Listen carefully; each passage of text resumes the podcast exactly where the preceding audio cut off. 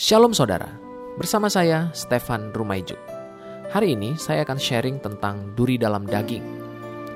Dalam hidup ini sering sekali kita diperhadapkan dengan sesuatu yang tidak sesuai dengan ekspektasi kita.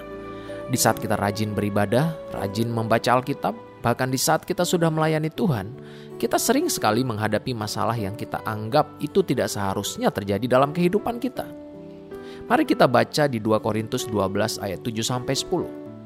Firman Tuhan berkata, "Dan supaya aku jangan meninggikan diri karena penyataan-penyataan yang luar biasa itu, maka aku diberi suatu duri dalam dagingku, yaitu seorang utusan iblis untuk menggocoh aku, supaya aku jangan meninggikan diri. Tentang hal itu aku sudah tiga kali berseru kepada Tuhan, supaya utusan iblis itu mundur daripadaku. Tetapi jawab Tuhan kepadaku, cukuplah kasih karuniaku bagimu. Sebab justru dalam kelemahanlah kuasaku menjadi sempurna. Sebab itu terlebih suka aku bermegah atas kelemahanku, supaya kuasa Kristus turun menaungi aku. Karena itu aku senang dan rela di dalam kelemahan, di dalam siksaan, di dalam kesukaran, di dalam penganiayaan dan kesesakan oleh karena Kristus. Sebab jika aku lemah, maka aku kuat." Dalam Alkitab penuntun hidup berkelimpahan, kata duri menyampaikan suatu makna kesakitan, kesukaran, penderitaan, penghinaan, atau kelemahan fisik. Bahkan Rasul Paulus menjelaskan tentang duri ini di dalam Galatia empat ayat tiga belas sampai empat belas. Demikian firman Tuhan, "Kamu tahu bahwa aku pertama kali telah memberitakan Injil kepadamu oleh karena aku sakit pada tubuhku. Sungguh pun demikian, keadaan tubuhku itu yang merupakan pencobaan bagi kamu, namun kamu tidak menganggapnya sebagai sesuatu yang hina dan yang menjijikan. Tetapi kamu telah menyambut aku, sama seperti menyambut seorang malaikat Allah. Malahan sama seperti menyambut Kristus Yesus sendiri." Duri dalam daging adalah sesuatu yang membuat kita sangat tidak nyaman.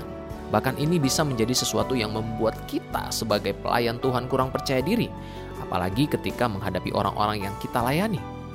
Tetapi Rasul sekelas Paulus saja menghadapi ini. Oleh sebab itu, jika Rasul Paulus saja mengalaminya, apa sebenarnya tujuan Tuhan mengizinkan duri ini dialami oleh Rasul Paulus? Setidaknya hari ini ada dua hal yang bisa kita pelajari apa yang menjadi tujuan Tuhan mengizinkan Rasul Paulus mempunyai duri dalam daging. Yang pertama adalah Paulus diberikan duri dalam dagingnya supaya dia tidak menjadi sombong atas apa yang sudah dia alami di pelayanannya dalam pemberitaan Injil. Kita tahu bahwa Rasul Paulus dipakai sangat luar biasa oleh Tuhan. Dia menjadi salah satu rasul yang besar. Begitu banyak orang yang menerima Tuhan melalui pelayanannya. Dan bahkan Rasul Paulus sendiri menulis banyak kitab di dalam Alkitab yang saat ini sering kita baca. Yang kedua, Rasul Paulus diberikan duri dalam dagingnya supaya dia lebih bergantung pada kasih karunia ilahi, lebih bergantung kepada Tuhan. Di dalam Ibrani dua belas ayat sepuluh dikatakan, "Sebab mereka mendidik kita dalam waktu yang pendek sesuai dengan apa yang mereka anggap baik, tetapi dia menghajar kita untuk kebaikan kita, supaya kita beroleh bagian dalam kekudusannya." Apa implementasinya dalam kehidupan kita sebagai pelayan-pelayan Tuhan? Dahulu kita mungkin memiliki latar belakang kehidupan yang tidak baik, tetapi sekarang kita sudah ada dalam Kristus, bahkan kita sudah melayani Dia.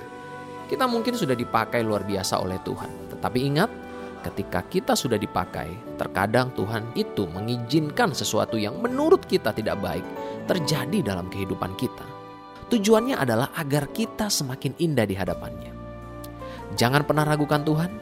Dalam kemahatahuannya, semua itu diizinkan terjadi supaya kita tetap rendah hati dan selalu mau bergantung dan berharap sepenuhnya kepada Tuhan.